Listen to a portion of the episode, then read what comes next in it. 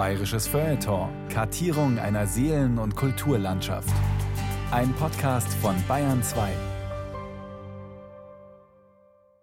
Am 6. Februar wäre Bob Marley, die Stimme der dritten Welt und der König des Reggae, 75 Jahre alt geworden. Gestorben ist er 1981 in Miami.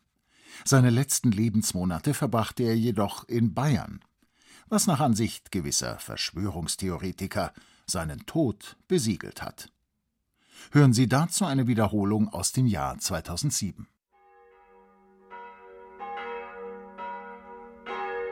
Wer die Magie des modernen, geraniengeschmückten, haferlbeschuhten, Champagner-Himbeerdessert schlürfenden Bayern in unverdünnter Herrlichkeit besichtigen will, ist in Rottach-Egern immer am richtigen Ort. Alles hier ist betörend. Die gleißende Wasseroberfläche des Tegernsees, die Brillis in den Vitrinen der Juweliere in der Seestraße, die Verbeugungen des Personals im Hotel Bachmeier und im Hotel Überfahrt, die bayerischen Abende im Kur- und Kongresssaal an der nördlichen Hauptstraße. Juhe frisch auf zum Schießen frei, wer auf die Ulma geht. Mit zahlungskräftigen Touristen hat man hier seit dem frühen 19. Jahrhundert, als die Wittelsbacher das ehemalige Fischerdorf als Urlaubsparadies entdeckten, Erfahrung. Man weiß, sie kommen und gehen, bringen Ansprüche mit und lassen Geld da.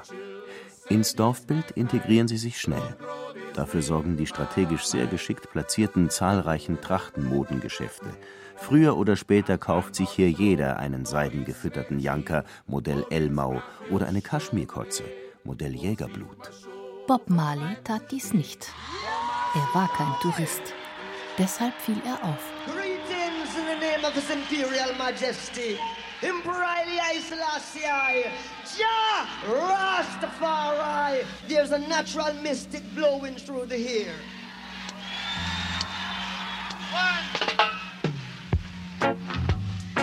Es war das große Rätselraten. Bob Marley hieß es, ist in Deutschland. Und ich habe durch Zufall erfahren, dass Bob Marley in der Isses-Klinik gelandet ist. Daraufhin habe ich die Bild-Zeitung angerufen, denn Bild war interessiert, was Marley macht, wo er sich aufhält, wie es ihm geht. Habe Herrn Dr. Isses in Kenntnis gesetzt und damit ist ein Teil der Popularität Marleys in Bayern erst entstanden. Wie dienlich dieser Anruf Marleys Popularität im weiß-blauen Rautenstaat war, sei dahingestellt. Der Popularität Bayerns in der weltweiten Marley-Fangemeinde war er mehr als dienlich. Er war verheerend. Babylon Bayern oder Wer tötete Bob Marley? Eine Bestandsaufnahme von Thomas Kerner.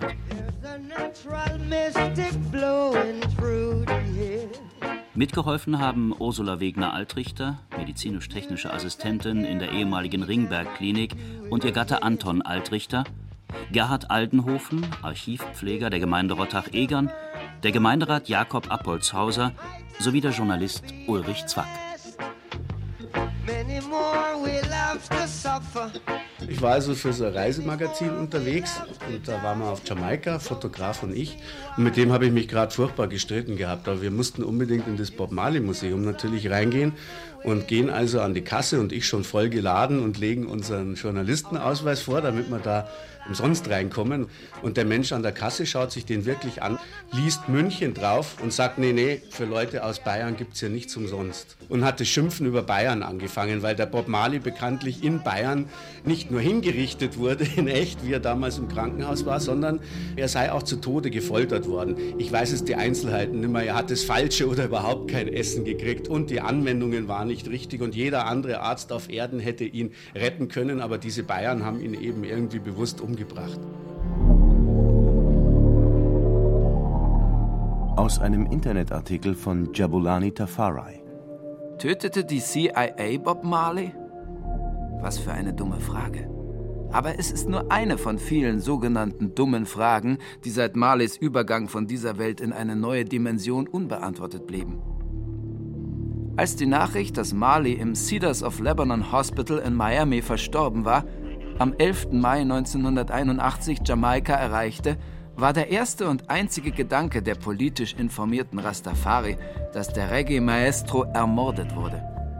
Natürlich wussten die Rastafari damals nicht genau von wem, wann, wo und wie. Aber sie wussten genug, um sofort Verdacht zu schöpfen. Selbstverständlich spottete jeder, der von diesem Verdacht hörte, darüber. Jeder wusste schließlich, dass Krebs eine meist tödlich verlaufende Krankheit ist und Bob hatte Krebs und starb daran und das war ein großes Unglück. Aber ermordet? Nein, das ist lächerlich. Vielleicht. Vielleicht aber auch nicht. Nicht, wenn man einmal ganz genau darüber nachdenkt. Wer hatte ein Motiv? Wer hatte die Möglichkeiten? Und wie konnte das Ganze so professionell und lautlos bewerkstelligt werden? Und dann war jeden Tag Visite. Da war ich auch immer mit dabei. Mehr oder weniger, nicht immer. Aber äh, wir hatten immer Verbindung mit ihm. Ja, und dann die ganzen Untersuchungen, die gemacht worden sind. Also wir hatten jeden Tag mit ihm Verbindung. Naja, dann hat er Fieberstöße bekommen. Da liegen sie auch, dann bleiben sie auch über Nacht. Ist natürlich mit Betreuung, war immer eine Schwester da. Fakt ist, Krebs ist grausam. Aber für einen Popstar trotzdem irgendwie ein bisschen banal. Krebs bekommt jeder, aber kein Popstar, kein Messias, keine Ikone. Popstars sterben an Drogen, Messiasse und Ikonen am Kreuz oder im Kugelhagel. Und da Bob Marley eine ganz besondere Ikone war und bis auf den heutigen Tag ist, muss er von einer ganz besonders perfiden Macht auf ganz besonders perfide Art und Weise vernichtet worden sein. Die CIA ist so eine dunkle Großmacht. Sie hat das Zeug dazu. Gerade in Mittel- und Südamerika besitzt sie einen exzellenten Ruf. Wer erschoss Che Guevara? Wer Salvador Allende? Wer steckte hinter der berüchtigten Operation Condor, einem konspirativen Killerkommando diktatorischer südamerikanischer Regierungen zur Verfolgung oppositioneller Geister? Wer hinter dem Krieg der Contras gegen Nicaragua? Exakt. Die CIA.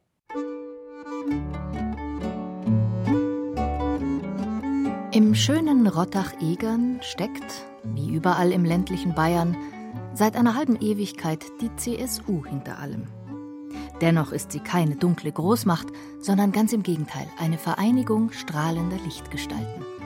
Entsprechend agiert sie nicht aus dem konspirativen Hintergrund, sondern aus dem plakativen Vordergrund heraus. Ende November 1980, als Bob Marley ins schöne Bayern kam, wichen gerade die letzten Bundestagswahlplakate Strauß gegen Schmidt den ersten Weihnachtsbeleuchtungskörpern und Christbäumen. Die Vorweihnachtszeit gehört in Rottach-Egern zu den versöhnlichsten Jahreszeiten überhaupt. Kein Mensch denkt im Rottacher Advent an Böses. Du hast irgendwo schon mal so einen langhaarigen Nummernsausen sehen und mit irgendeinem Schal und einer Mützen oder sonstiges auf, aber du hast also nichts dabei denkt. Da sagt man, mein Gott, der ist halt da. Der schaut halt ein bisschen anders aus wie mir, aber, aber das spielt ja keine Rolle. Soll sich jeder anziehen, so wie er mag. Das war ja die Zeit, wo die Langhaarigen so aufgekommen sind und auch von den Beatles nachher und sonstiges. Ja, mein, da hat jeder anders ausgeschaut. Mhm. Meine große Tochter, die war damals zwölf und die hat das mitgekriegt und hat gerade so ein bisschen Englisch gekonnt. Und dann haben die irgendwo die Telefonnummer sich rausgefischt und haben hier angerufen. Und da war irgendeine männliche Stimme da und dann haben die den mit ihrem proberem Englisch gefragt, Do you Bob Marley? Der hat bloß gelacht und hat also ziemlich schnell wieder abserviert. Let's stir it up. Robert Nestor Marley wurde am 6. Februar 1945 im gottesfürchtigen Landesinneren von Jamaika geboren. Seine Mutter war schwarz, sein Vater weiß. Mit 16 lernte er die Elendsviertel von Kingston kennen. Mit 17 nahm er seine erste Single auf, Judge Not. In einem Brief an seine Mutter heißt es: Mom, ich lege dieses Geld bei. Ich musste es einfach schicken als Zeichen meiner Liebe. Es ist nicht viel, aber ich habe schwer dafür gearbeitet und ich möchte, dass du stolz bist auf mich. Ich singe jetzt. Weißt du noch, wie du gesungen hast? und auf die Bühne gegangen bist und mit Gefühl gesungen hast, damit die Menschen ergriffen sind? Nun, das gleiche Gefühl habe ich auch. Da ist etwas in mir. Und wenn ich singe mit allem, was in mir ist, dann fühle ich es.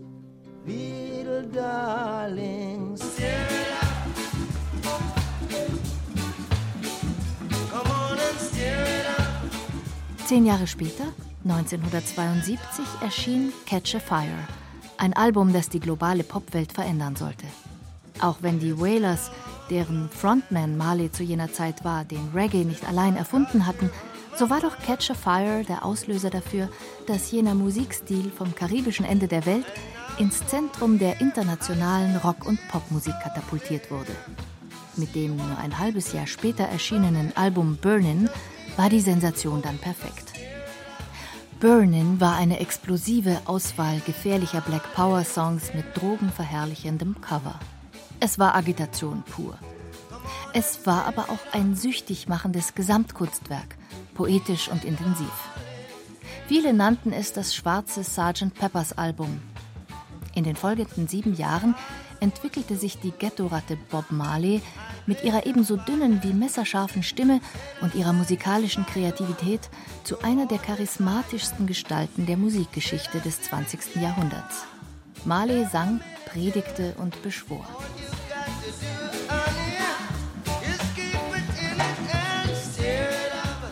Bob Marley war kein sehr großer, aber ein sehr gut durchtrainierter Mann. Sein Biograf Timothy White. Er bewegte sich tänzelnd, kindlich, unbekümmert und ernsthaft zugleich, und das nachdenkliche Gesicht mit den beiden tiefen Falten, ausgeprägt über der schön geschwungenen Nase, schien in Kontrast zu stehen zu seinem stark sich stolzierenden Gang. Bis auf einige Sommersprossen, große Aknenarben unterhalb der ausgeprägten Wangenknochen war seine Haut glatt und glänzend.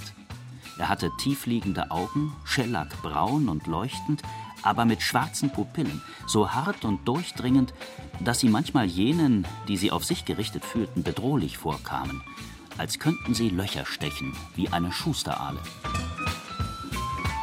Zwei eher periphere Körperteile spielten in seinem Leben eine zentrale Rolle. Seine Haare und seine rechte große Zehe. Dass zwischen Haartracht und Musik eine innige Beziehung besteht, bewiesen in der Vergangenheit bereits der Mozart-Zopf, die Elvis-Tolle sowie der Liverpooler Pilzkopf. Bob Marleys Rasta-Zopfschlangen waren insofern, trotz aller Exotik, nichts wirklich Neues. Andererseits, wer je gesehen hat, mit welcher Energie er während eines Konzertes seine Rasta-Zöpfe schüttelte und rüttelte und um sich fliegen ließ, ahnt, dass in ihnen ein gutes Stück seiner schwarz-weißen Löwenseele hauste. Die Dreadlocks symbolisieren im Glauben der Rastafari Stärke, Mut, Entschlossenheit, aber auch Weisheit und Fruchtbarkeit. Sich die Dreads schneiden zu lassen, kam nicht in Frage. Im Alten Testament, Levitikus Kapitel 21, Vers 5 heißt es: Die Priester sollen sich auf ihrem Kopf keine Glatze scheren, ihren Bart nicht stutzen und an ihrem Körper keine Einschnitte machen. In seiner rechten Zehe indes hauste der Tod. Wie er dort hineingekommen war, ist umstritten. Die bürgerliche Version spricht von Fußball. Marley war ein großer Fußballfan. Wenn er nicht gerade musizierte oder Platten aufnahm, kickte er. Weilte er zu Hause in Kingston, so organisierte er jeden Nachmittag ein Match auf dem nahegelegenen Boys Town Fußballplatz. Während einer Tournee wurde im Bedarfsfall ein Hotelzimmer ausgeräumt und Indoor gespielt. Im September 1975 soll er auf dem Boys Town Platz auf einen rostigen Nagel getreten sein, der sich in seine rechte Zehe bohrte. Der Heilungsprozess dauerte fast ein Jahr lang. Im Mai 77 verletzte er sich bei einem Freundschaftsspiel gegen französische Journalisten in Paris erneut an besagter Zehe. Diesmal verheilte nichts mehr und man riet ihm zu einer Amputation, da sich ein bösartiges Melanom an der Zehe entwickelt hatte. Marley lehnte mit dem Verweis auf Levitikus 21,5 ab. Trotz der Schmerzen in seiner Zehe spielte er weiter Fußball.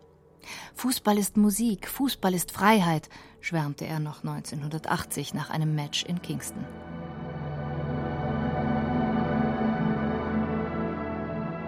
Die konspirative Version, vertreten von ein paar Marley-Vertrauten sowie einigen besonders gut informierten Journalisten, will von einer Sportverletzung nichts wissen.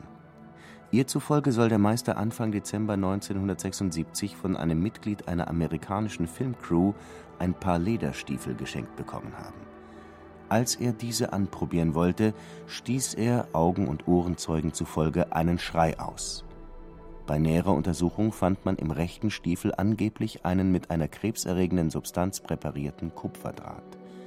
Das Mitglied der amerikanischen Filmcrew, das Bob die Lederstiefel geschenkt hatte, soll Carl Colby gewesen sein, der Sohn des bis zum Januar 1976 amtierenden CIA-Direktors William Egan Colby. Aktueller CIA-Direktor im Dezember 1976 war übrigens George Bush Sr., der nachmalige 41. Präsident der Vereinigten Staaten. Wenn du in der entlegensten Bar war, die nur irgendwie eine Hütte war, wo es Kaffee gegeben hat und ein Limo und vielleicht ein Red Stripe Bier, die haben, wenn sie schon keinen richtigen Druck oder was vom Bob Marley hatten, dann haben sie den mit irgendeiner Schablone oder was, die anscheinend im ganzen Land vorrätig ist, haben sie den mit Lackfarben an die Wand hingeschmiert. Also auf Schritt und Tritt, wenn du Taxi fährst und, und Bob Marley ist mal zufällig irgendwo zum Pinkeln ausgestiegen, auf Deutsch gesagt, dann sagen sie dir, damals ist Bob Marley hier zum Pinkeln ausgestiegen.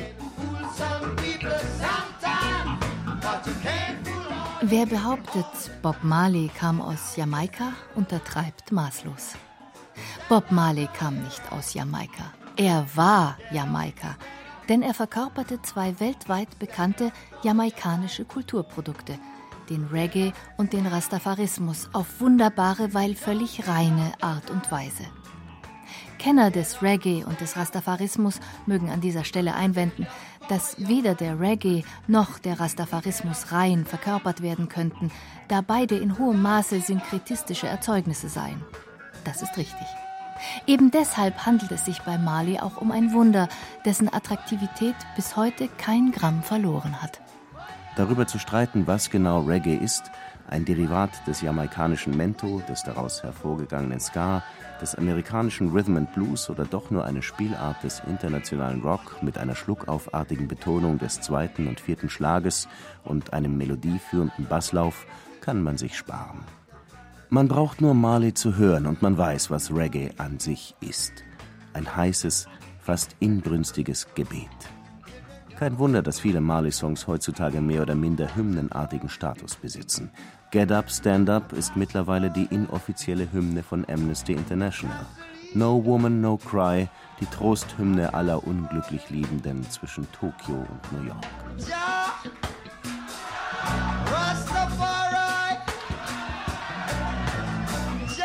Kaum anders ist die Sache mit dem Rastafarismus. Auch er ist eine Mischung nicht jedoch aus musikalischen, sondern aus religiösen Rhythmen bestehend.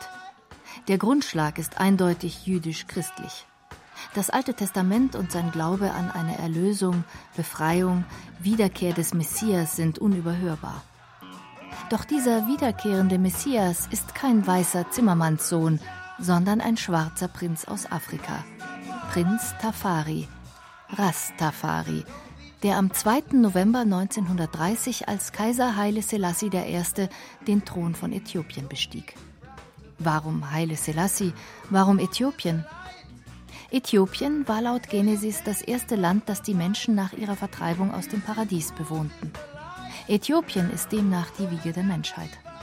Für die jamaikanischen Nachkommen der aus Afrika verschleppten Sklaven stellte Äthiopien so etwas wie ein mystisches Zauberland dar, in das zurückzukehren Aufgabe des schwarzen Gottesvolkes sei. Marcus Garvey, ein in Jamaika geborener schwarzer Bürgerrechtler der Back to Africa-Bewegung, rief deshalb Ende der 20er Jahre seiner zahlreichen Anhängerschaft auf Jamaika zu: Blickt nach Afrika. Wenn man dort einen Schwarzen zum König krönt, dann ist der Tag der Erlösung nah. Entsprechend ernst nahm man den 2. November 1930. Hinzu kommt als drittes Basiselement ein starker Dualismus zwischen Gut und Böse, zwischen Zion und Babylon. Zion ist Jah, Zion ist Rastafari.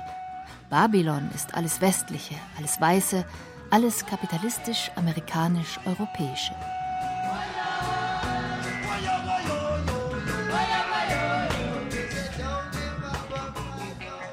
Man hört schon eine, eine gewisse Abgrenzung, ja doch. Also ich würde sagen, die sind da keine Rassisten, aber sie haben ein Rassenbewusstsein, ein starkes. Das haben sie auf jeden Fall. Also Rassisten wäre das falsche Wort. Es ist nicht so, dass sie dir was tun, weil du ein weißer Mann bist. Aber ich denke schon, sie sagen, das ist für uns, das sind ja auch unsere afrikanischen Wurzeln und nicht meine oder die von dem Ami, der mit Rasterzöpfen kommt. Da unterscheiden sie. Wobei jedoch sogleich hinzugefügt werden muss, Schwarzes Bewusstsein und schwarzer Separatismus sind nur die eine Seite des Rastafarismus, sozusagen die Rhythmusgruppe, die Begleitband. Wichtiger ist allemal der Gesang, will heißen, die Art und Weise, wie der einzelne Rastaman den Glauben an seine reale und mentale Befreiung aus Babylon lebt. Der echte Rastafarismus ist extrem individualistisch. Im Mittelpunkt stehen nie die anderen, die Bösen, die Polit-Tricker, sondern immer das Individuum. Jeder Einzelne ist die Verkörperung Jars.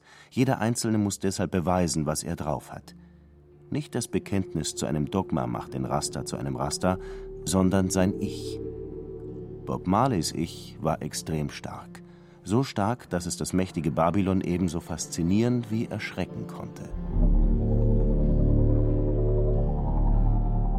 Das Jahr 1980 begann triumphal und endete tragisch. Im April wurde Marley zu den Gründungsfeierlichkeiten des neuen Staates Simbabwe nach Afrika eingeladen. 60.000 Menschen konnte das Rufaro-Stadion von Harare fassen. Als jedoch weit mehr Menschen Einlass begehrten, musste das Konzert vorübergehend abgebrochen werden. Zwei Monate später spielten er und seine Wailers in Mailands San Siro Stadion vor sage und schreibe 120.000 Menschen. Die Uprising-Welttournee durch Frankreich, Belgien, Deutschland, Italien, England und die USA sprengte alle Dimensionen. Babylon befand sich im Reggae-Rausch. Doch dann, am 21. September, die Katastrophe.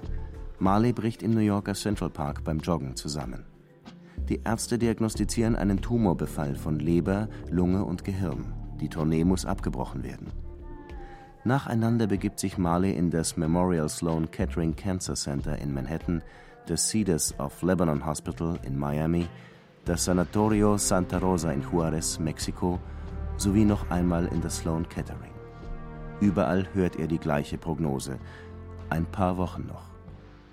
Die Chancen, das Jahr 1980 zu überleben, seien extrem gering. Dr. Carlon Fraser, ein jamaikanischer Arzt, der bei den Rastas großes Ansehen genoss, machte Bob schließlich den Vorschlag, es in Deutschland bei einem gewissen Dr. Josef Issels zu versuchen. Issels habe eine Spezialtherapie für Krebskranke im fortgeschrittenen Stadium entwickelt und damit viel Erfolg erzielt. Während man an die Presse die Nachricht lancierte, Male wolle sich in Shashamani in Äthiopien von Erschöpfungszuständen erholen, brach er Ende November 1980 heimlich nach Rottach-Egern auf. Ja, er ist schon im schlechten Zustand angekommen, denn drüben haben sie ihn ja wohl aufgegeben. Das ist es ja. Und dann kommen sie alle, sind sie alle zum Dr. Issels gekommen und dachten, er ist ein Halbgott oder er kann es machen. Und Dr. Issels hat nie gesagt, kommen Sie, Sie werden gesund, ich heile. Nicht ein einziges Mal. Das wird von außen gesagt. Das stimmt nicht. Und vor allen Dingen hat er jeden Patienten hier die Wahrheit gesagt. Ich meine, es war für jeden Patienten, wird für uns auch ein Schock, wenn ich höre das und das. Ich habe Bob Marley rein durch die Tätigkeit meiner Frau bei Dr. Issels gesehen, nicht nur einmal, sondern des Öfteren. Und dabei waren auch meistens seine Frau und einige der Kinder. Also alle waren zuversichtlich, alle waren guten Glaubens, aber in dem Stadium, wie ich als Laie das beurteile, war die Aussicht sehr, sehr dürftig. Aber sonst kann ich nur sagen, der hat sich sicher sehr wohl gefühlt. Das Haus, wo die gewohnt ja. haben, war sehr schön.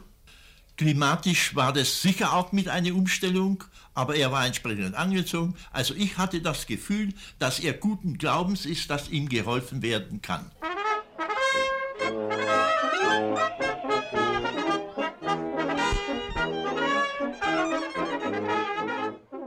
Marley kannte von Bayern exakt drei Dinge. Da war zum einen die Landeshauptstadt München. Knapp sechs Monate zuvor, am 1. Juni 1980, hatte er im Rahmen seiner Uprising-Tournee ein viel umjubeltes Open-Air-Konzert im Riemer Reitstadion gegeben. Augenzeugen berichten, dass die Dichte an Zivilfahndern während des Konzertes extrem hoch gewesen sei. Nicht nach RAF-Mitgliedern oder Sympathisanten freilich fahndete man, sondern nach Kiffern. Bob Marley-Konzerte, das hatte man damals im Münchner Polizeipräsidium in Erfahrung gebracht, zeichneten sich durch einen süßlichen Geruch im Auditorium aus. Ganja, bei uns besser bekannt als Marihuana oder Cannabis, ist für die Rastas die Pflanze der Weisheit, der Baum des Lebens, das Heil der Völker, das heilige Gras. Wie Hopfen und Malz den Bayern in eine meditative Stimmung versetzen, so Hanf den Rasta. Die beiden anderen bayerischen Dinge, mit denen Marley bereits vorab zu tun gehabt hatte, waren zweitens sein silberner BMW sowie drittens seine Adidas-Trainingsanzüge. BMW war Luxus. BMW war westliche Technologie. BMW war eindeutig Babylon, so viel stand fest. Er habe ihn sich auch nur gekauft, weil BMW für Bob Marley and the Wailers stünde. Bei vielen Rastafari Downtown Kingston kam dieser etwas zu neureiche Scherz nicht wirklich gut an, und so stieg Marley schnell wieder auf einen alten Geländejeep um. Sein Image bei seinen Brüdern und Schwestern war ihm wichtiger als bayerischer Fahrkomfort. Was die Trainingsanzüge aus Herzogenaurach anbelangt, so scheinen sie tatsächlich seine zweite Haut gewesen zu sein. Jenseits der Bühne war Bob Marley, Babylon hin, Kingston her, ein überzeugtes Streifenhörnchen.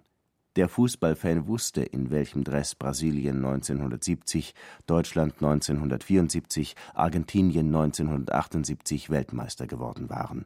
Man kann davon ausgehen, dass Marley im späten November 1980 in einem oberfränkischen Trainingsanzug nach Oberbayern kam. Alex Constantine, englischer Journalist und Autor des Buchs Tötet den Rock'n'Roll. Marley reiste nach Bayern und checkte in der Klinik ein. Dr. Issels traf ihn, musterte ihn und sagte, ohne seine Quellen zu nennen, ich habe gehört, dass Sie einer der gefährlichsten schwarzen Männer der Welt sind. Dr. Issels, Jahrgang 1907, gründete seine erste Klinik für ganzheitliche Krebstherapie 1951. Er war der medizinische Direktor und der Forschungsleiter. Zu jener Zeit war Dr. Issels 44 Jahre alt, doch sicher begann seine medizinische Karriere nicht 1951. Warum also gibt es diese seltsame Lücke in seiner Biografie? Gut möglich, dass Dr. Issels während des Zweiten Weltkrieges seine Forschungsarbeit für Hitlers SS betrieb. Lou Lee, ein kalifornischer Filmemacher, behauptet, dass Dr. Issels dem Konzentrationslager von Auschwitz zugeteilt war und dort neben Dr. Mengele arbeitete. Bob Marley, der gefährliche schwarze Emporkömmling, hatte also sein Leben in die Hände eines Nazi-Doktors gegeben.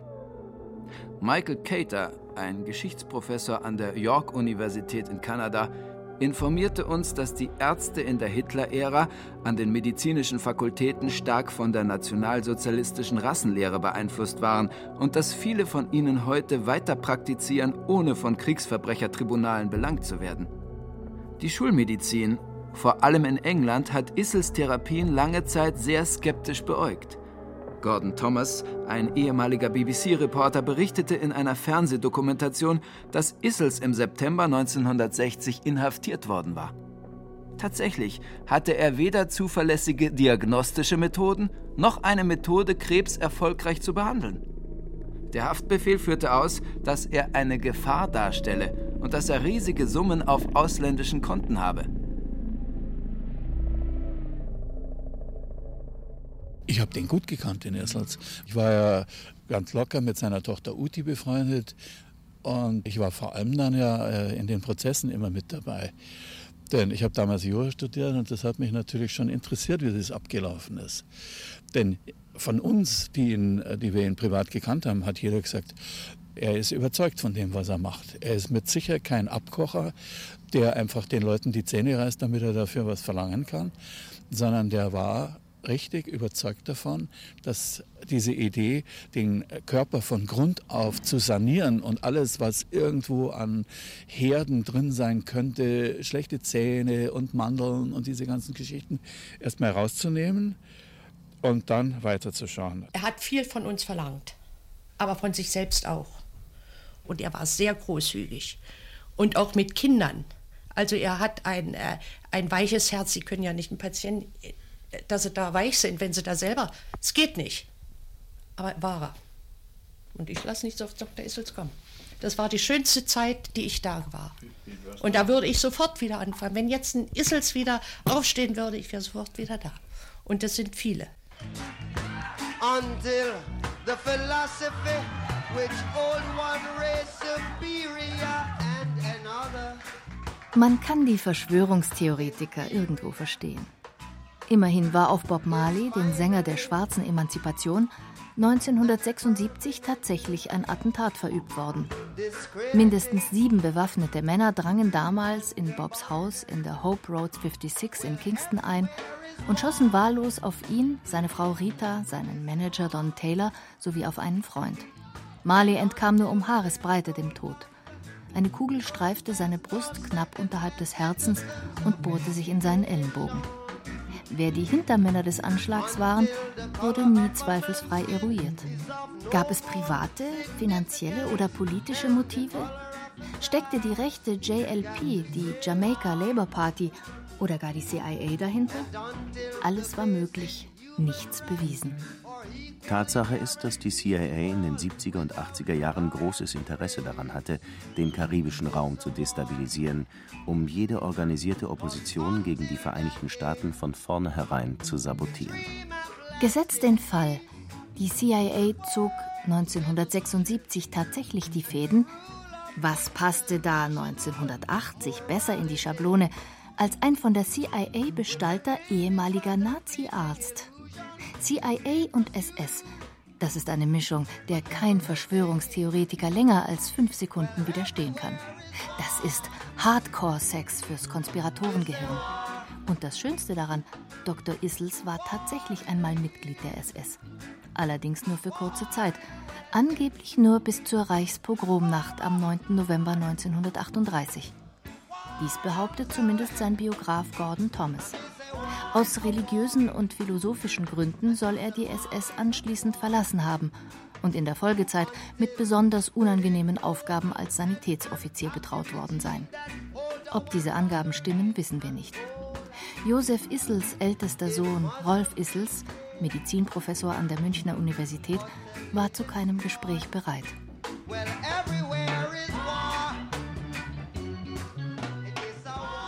Richtig ist ebenfalls, dass Issels 1961 in einem von der Presse zum Krebsprozess des Jahrhunderts empor stilisierten Verfahren zu einem Jahr Gefängnis verurteilt worden war. Issels wurde für schuldig befunden, drei seiner Patienten fahrlässig getötet zu haben, weil er sie nicht zu einer konventionellen Operation überredet, sondern ausschließlich auf sein ganzheitliches Therapiekonzept vertraut hatte im Hintergrund des Prozesses standen jedoch keine Nazi-Methoden oder dubiose Geldgeschäfte, sondern allein der ewige Streit zwischen der Schulmedizin und den Protagonisten alternativer Behandlungsmethoden. Unerwähnt lässt der Verschwörungstheoretiker Alex Constantine denn auch die Wiederaufnahme des Prozesses im Jahr 1964. In diesem Revisionsverfahren würdigten alle Gutachter Issels naturheilkundliche Ansätze, woraufhin dieser freigesprochen und sehr zum Unwillen der Bayerischen Landesärztekammer vollständig rehabilitiert wurde. Heute gehört die immunologische Therapie auch in den USA zu den vielversprechendsten Ansätzen der Alternativmedizin. Es wird nicht nur das Symptom behandelt, der ganze Mensch. Wir haben Mandeln saniert. Also jeder hat bei uns die Mandeln rausbekommen. Obwohl, und ich habe lange diskutiert, dachte, warum die Mandeln haben keine Beschwerden. Aber jeder Patient wurde gleich die ersten Tage operiert, also die Mandeln rausgenommen worden. Ne? Und wenn sie gesagt haben, ich habe nichts an Mandeln, ich lasse es nicht machen, da hat Dr. Issels gesagt, tut mir leid, dann müssen Sie die Konsequenzen ziehen, dann behandle ich nicht weiter. Und tatsächlich, jede Mandel, die rausgenommen ist, es sind alle histologisch untersucht worden und waren alle krank, beschwerstkrank. Ne? Dann wurden die Zähne saniert. Auch da hat mancher schon irgendwie äh, ja. Aber wenn sie das nicht gemacht haben, hat Dr. Issels gesagt, das kann ich nicht. Bei mir ist es eine Ganzheitstherapie und nicht nur die Symptome werden behandelt. Rita Marley in ihrem Buch No Woman, No Cry. Ich kam nach Deutschland, einen Tag nachdem man ihm ohne mein Wissen und ohne Zustimmung die Mandeln herausgenommen hatte und erfuhr, dies gehöre zu Dr. Issels Behandlungsmethode. Chronisch entzündete Mandeln und schlechte Zähne müssten entfernt werden, wenn sie dem natürlichen Abwehrsystem des Körpers Schwierigkeiten machten. Trotzdem hatte ich das Gefühl und war überzeugt davon, dass eine Operation an Bobs Hals genau das war, was der Teufel von Anfang an gewollt hatte. Seine Stimme sollte nicht mehr sagen können, was sie zu sagen hatte. Jetzt sah ich die ganze Sache mit noch mehr Misstrauen. Der hat das alles mitgemacht, alles brav. Manchmal waren sie hart, wenn so Fieberstöße kamen. Ne? Und das hier mehr oder weniger, aber er war doch positiv und manchmal war er niedergeschlagen, das ist ganz klar. Aber sonst, ich will, ich will. Mhm. Wie war es mit dem Essen? Ich weiß nicht, hat er alles. Also, das kann ich Ihnen jetzt nicht mal mit der Verpflegung doch. Aber jedenfalls immer positiv und die ganze Familie auch. Es war wirklich, wenn die kamen, äh, es war herzlich. Auch seine Bodyguards. Aber da war das Haus dann immer voll, wenn die kamen. Das war voll. Das waren ja manchmal 15, 12, 15 Leute. Ja. Einige waren mit am Bett oder standen da, also die kamen schon alle.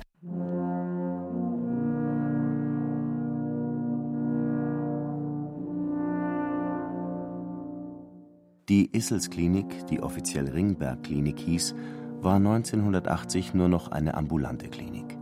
Die meisten Patienten wohnten in einem der Nachbarhäuser zur Miete oder in einem der zahlreichen Hotels am Ort. Bob Marley bewohnte ein großes eingeschossiges Einfamilienhaus mit Balkon, Garten und zwei Garagen in der Trinisstraße, wo er auch polizeilich gemeldet war.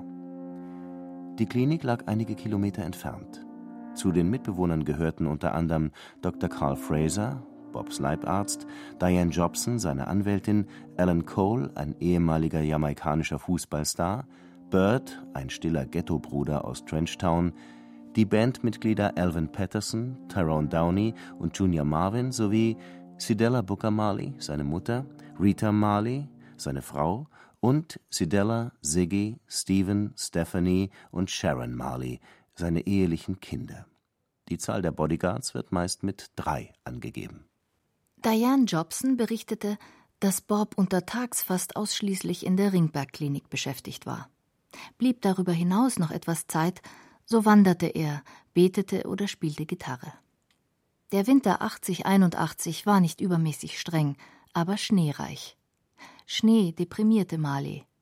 Issels Witwe Ilse Marie die heute in den USA lebt, gab in einem Interview an, ihr Mann und Marley hätten sich oft lange und intensiv über Religion, Musik und Kunst unterhalten. Du, und der Peter, der wohnt ja noch. Ich weiß nicht, ich kann nicht sagen, wer da drin wohnt. Du weißt das auch nicht. Ja. Wir haben zwar Nachbarschaft, aber ich kenne halt die, die wo ständig um uns sind, aber da sind viele Zweitwohnsitze, die mhm. bloß einmal am Wochenende da sind. Da ist, glaube ich, irgendwas verkauft worden und ist wieder eine Neuheizung. Also das weißt du so. Das Haus ist aber eigentlich unverändert seit der Zeit, wo der Bob Marley da so war. hübsch Gell? Ja. Da hat sich nichts ja, geändert. Das war damals schon so groß und stattlich. So. Im Endeffekt war es so gleich. Mhm. Ja, du warst eigentlich auch noch jung damals, gell? Ja, du, nein, vor allem das, die Musik ja, ich weiß schon, du bist mehr fürs Landlerische. so ist es. Das ist, der, der Radau hat aber noch nie so äh, gefragt, wie bei den jungen Leuten heute. Die hat schon auch sehr viele Facetten. Ganz starre. Ja, ja, no woman, no cry. Habt ihr das nachher mitgekriegt? Ja, ja, das schon, freilich.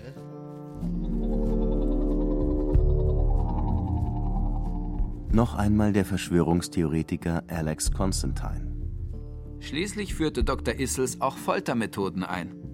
Lange Nadeln wurden durch seinen Magen bis zum Rückgrat gestoßen. Dem Patienten wurde gesagt, das sei Teil der Behandlung.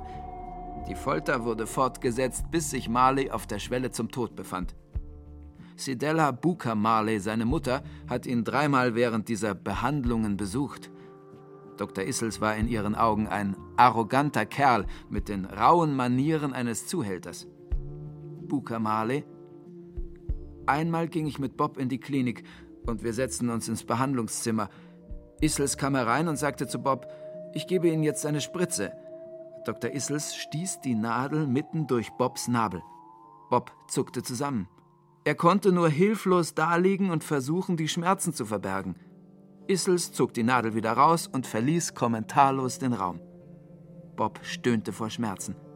Ich ging zu ihm, stellte mich an seine Seite und hielt seine Hand. Er hat eine Chemotherapie schon in Amerika gemacht, ganz offensichtlich. Ja, ja. Ähm, ja, ja. Kam er denn, als er, als er zu Ihnen kam, nee, hat, er da, hat er da noch Locken? Oder? Doch, doch, da hat er noch Locken. Vielleicht nicht mehr so viel, aber Locken hat er schon noch. Sie kennen ja die Mützen, die die haben, ne? Hat er sie da runtergetragen. Und die sind ihm dann ausgefallen? Die sind ihm dann auch nach und nach ausgefallen, ja. Und am Schluss war der Karl, oder wie? Muss man sich das so vorstellen? Mhm, mhm, mhm. Und hat ja, er seine Mütze getragen, hat keiner gemerkt. Hat er vielleicht Tag und Nacht. Ja, auch im Bett hatte er auch immer die Mütze auf, stimmt. Konnte er noch sprechen am Schluss? Oder? Ja, konnte schon noch sprechen. Bloß ja. nachher wurde es, Gott ja, wenn man gesehen hat, wurde leiser ne? und schwächer. Gab es ein besonderes Verhältnis der Angestellten von der Klinik zu Bob Marley in Bezug zu anderen? Auch ähm, jeder ging gerne rein, muss ich Ihnen ehrlich sagen. Weil er aufgeschlossen war, alles. Also, aber dass da Unterschiede gemacht worden sind mit dem, auch nicht. Ach, wir haben manchmal ein Späßchen gemacht, da hat er gelacht, sicher aufgemuntert. Marleys Tortur wurde durch Hunger noch verstärkt. Manchmal wurde meinem Sohn, so klagt die Mutter, eine ganze Woche lang nichts anderes als intravenöse Nahrung erlaubt. Immer hungrig magerte er zu einem Skelett ab. Man hat ihn verhungern lassen, wie die Insassen von Auschwitz. Diese Hungerdiät musste sein Immunsystem zerstören und sein Ableben beschleunigen, statt sein Leben, wie Dr. Issels und einige Biografen behauptet haben, zu verlängern. Sie bereitete ihm auch unsägliche Schmerzen. Alles schleppte sich Monat für Monat schmerzhaft dahin, und jeder Tag war wie ein Messer, das der Tod von neuem in eine bereits offene, blutende Wunde stieß. Haben Sie ihn auch mal so richtig deprimiert miterlebt? Ach Gott, deprimiert haben wir sie alle schon mal erlebt. Das ist ganz klar. Sind ja nicht alle himmelhoch jauchzend. Sicher haben wir das auch miterlebt. Alle Höhen und Tiefen. Wie war das mit der Musik? Hat er gesungen oder war er schon völlig apathisch? Nein, nein, nein, nein, nee, hat nicht gesungen. Also ich habe das nicht erlebt, dass er da gesungen hat. Ne? Er war aufgeschlossen und alles, aber das hat er nicht. In dem Moment, wo er die Klinik betreten hat, war er absolut ein, ein ganz normaler Patient, ja, Ja, ja, ganz normaler. Kein groß Aufsehen, nichts. Das haben die anderen gemacht, weil Bob Marley da war. Ne? Hat das vielleicht auch genossen, warum auch nicht. Aber sonst ein ganz normaler, angenehmer Patient. All pirates, yes, Am 6. Februar 1981 wurde Robert Nesta Marley entgegen allen Erwartungen 36 Jahre alt. In der Ringberg-Klinik wurde eine kleine Geburtstagsfeier veranstaltet. Die Family saß vorm Fernseher und sah sich einen Bericht über den brasilianischen Fußballgott Pelé an. Ich werde mit 36 sterben, genau wie Jesus, soll Marley 1977 seinen Freunden anvertraut haben. Jetzt war er 36 und stand seinem Tod mehrere tausend Kilometer von zu Hause entfernt, kahlköpfig, Auge in Auge gegenüber. Man gab ihm Joghurt, Kräutertees sowie vitaminhaltige Kost zum Essen. Dennoch nahm er nach einer leichten Besserung im März im Laufe des Aprils dramatisch ab, während sich die Fieberanfälle häuften. Anfang Mai 1981 gestand ihm Dr. Issels, dass er nichts mehr für ihn tun könne. Bob reagierte ruhig. Er rief seine Frau an, die mit den Kindern gerade in Jamaika weilte, und bat sie, nach Miami zu kommen. Er wusste, dass er Jamaika höchstwahrscheinlich nicht mehr lebend erreichen würde. 20 Stunden später landete er in Miami, wo man ihn mit Blaulicht ins Cedars of Lebanon Hospital brachte. Es war der 11. Mai 1981. Rita Marley An diesem letzten Tag war ich kurz vor Mittag einmal hinausgegangen, um ihm Karottensaft zu holen. Und als ich zurückkam, waren seine Augen geschlossen, und der Arzt sagte, es ist vorbei. Ich schrie. Lass deine Seele nicht dem Teufel, Bob. Lass sie da. Gib Satan keine Macht, deine Seele zu packen. Gib nicht auf, Bob. Lass nicht nach. Geh auf geradem Weg zu deinem Vater in Seiern. Ich nahm das rot-schwarz-grüne Band, das ich als Gürtel trug, und wandte es ihm um den Kopf, und dabei schrie ich weiter biblische Gebote, bis ich den Arzt sagen hörte, wir sollten sie besser ruhig stellen. Und dann hatten sie mir auch schon eine Spritze verpasst, so dass ich einschlief. Als ich erwachte, war Bob nicht mehr im Zimmer, und mir kam zu Bewusstsein, was geschehen war. Am späten Nachmittag war ich immer noch ziemlich aufgewühlt, bis Steve zu mir sagte: Mami, denk daran, was Daddy sagt. No woman, no cry. Also komm, wir wollen nach Jamaika zurück.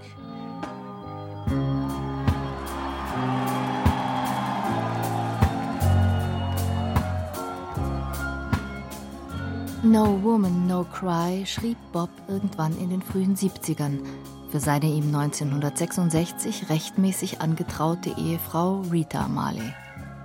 Der Titel No Woman, No Cry wird gerne missverstanden. Tatsächlich hat er nichts mit der chauvinistischen Annahme zu tun, dass der Planet Erde ohne Frauen womöglich etwas tränenärmer sein könnte, sondern ist die Aufforderung eines Mannes an seine Frau mit dem Weinen aufzuhören. Nein, Frau, weine nicht. Rita bedurfte dieser Mahnung insofern, als sie bisweilen durchaus Grund dazu hatte. Ihr Bob nämlich liebte die Frauen auch außerhalb des ehelichen Bundes sehr. Der Rastafarismus gestattet Polygamie. Neben Rita hatte er mit mindestens sieben anderen Frauen Kinder. Offiziell soll er zwölf Kinder gehabt haben. Inoffizielle Quellen sprechen von mindestens 22 bis hin zu 46 leiblichen Marley-Kindern. Was für eine schöne Vorstellung, in 46-facher Variation weiterzuleben.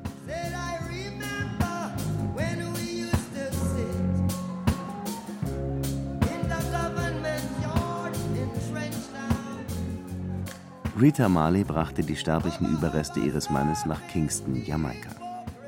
Dort wurde der Leichnam zwei Tage lang in der National Arena aufgebahrt. Ein Arm lag auf seiner Gitarre, einer alten Gibson Les Paul, in der anderen Hand hielt er die Bibel. Zehntausende zogen schweigend an dem massiven Eichensarg vorüber. Jamaika stand unter Schock. Dann am 21. Mai das Begräbnis. Der Premierminister Edward Seeger hielt eine pathetische Grabrede, anschließend tanzten Mitglieder der Twelve Tribes of Israel, einer Rastafari-Organisation, um den geschlossenen Sarg herum. Schließlich wurde der Sarg auf einen hellblauen Pickup geladen. In langsamem Tempo, begleitet von einer Motorradeskorte sowie mehreren Limousinen, ging es die lange und kurvige Straße hinauf nach Nine Mile, Marleys Geburtsort im gebirgigen Inneren der Insel. Ganz Jamaika stand am Straßenrand Spalier. Auf den Gesichtern der Menschen lag eine Mischung aus Trauer und Fassungslosigkeit. Manche tanzten, wenn der Pickup vorbeifuhr, aber es war kein Freudentanz, sondern eher der Versuch, sich mit Händen und Füßen von einem bösen Traum zu befreien.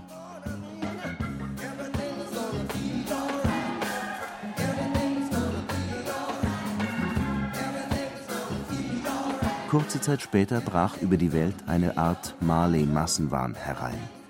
Dave Robinson, Chef der Plattenfirma Island Records. Als ich in den 80ern Island Records leitete und die Zahlen einmal ansah, war ich überrascht, dass er gar nicht so viele Platten verkauft hatte.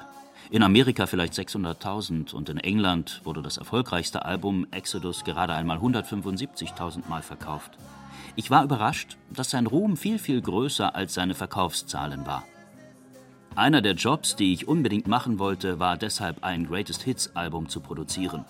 Es wurde bekannt unter dem Titel Legend und es verkaufte sich bis heute rund 42 Millionen Mal.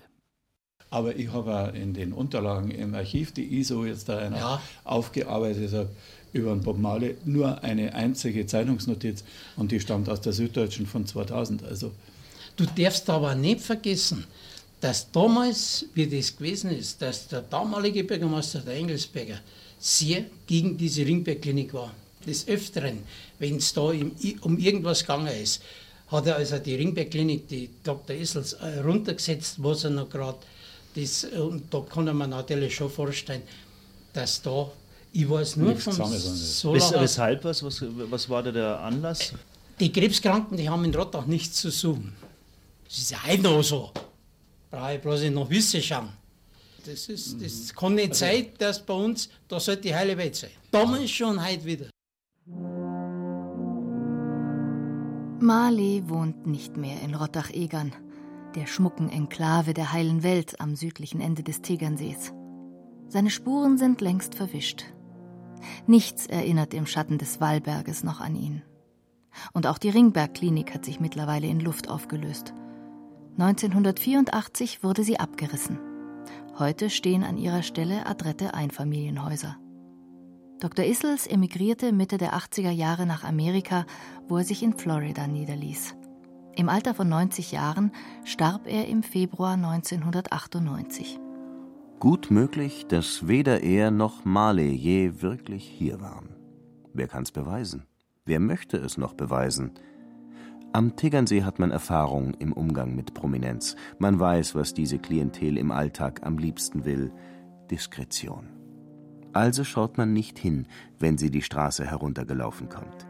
Die einzigen Prominenten, die in Rottach-Egern zur Kenntnis genommen werden, sind die, die auf dem Egerner Friedhof in der Horizontale ruhen: Ludwig Thoma, Leos Lesak, Ludwig Ganghofer, Hedwig Kurz-Mahler.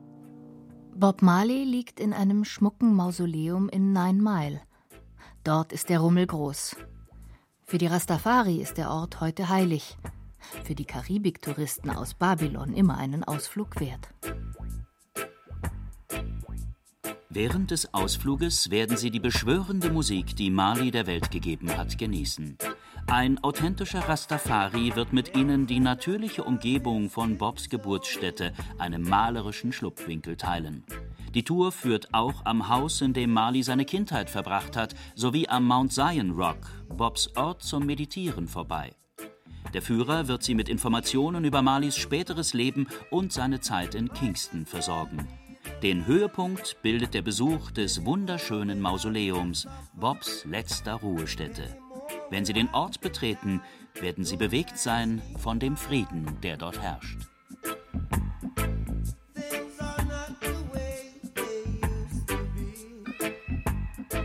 Frage. Was erzählt der authentische Rastaman seinen Gästen aus aller Welt im friedvollen Schatten des Mausoleums über Marleys letzte sechs Monate? Eine ebenso traurige wie alltägliche Geschichte von einem, der mit 36 Jahren trotz aller Bemühungen eines im fernen Bayern praktizierenden Arztes Opfer einer heimtückischen Krankheit wurde? Oder aber doch jene andere, nicht minder traurige, gleichwohl aber auch erregende, weil skandalöse und empörende Geschichte über einen, der auszog, um von dunklen Mächten systematisch zugrunde gerichtet zu werden?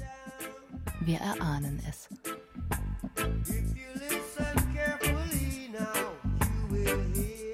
Angeblich soll sich übrigens auch Bobs Mutter, Sidella Booker Marley, immer wieder gern in Nine Mile aufhalten. I didn't think Bob of cancer. If Bob of cancer, I think it was injected in, in, in him in some way. I really do think so. I didn't think he really have cancer. I don't think so. But that's what they say. Ich glaube nicht, dass Bob Krebs hatte. Wenn er Krebs hatte, dann nur, weil es ihm irgendjemand irgendwie injiziert hat. Das glaube ich wirklich. Ich glaube nicht, dass er wirklich Krebs gehabt hat. Aber die Leute sagen das. Ihr Urteil steht fest. Bayern ist und bleibt Babylon. Die bayerische Staatskanzlei rät deshalb dringend beim Besuch des Bob Marley Mausoleums auf Lederhosen und Dirndl zu verzichten.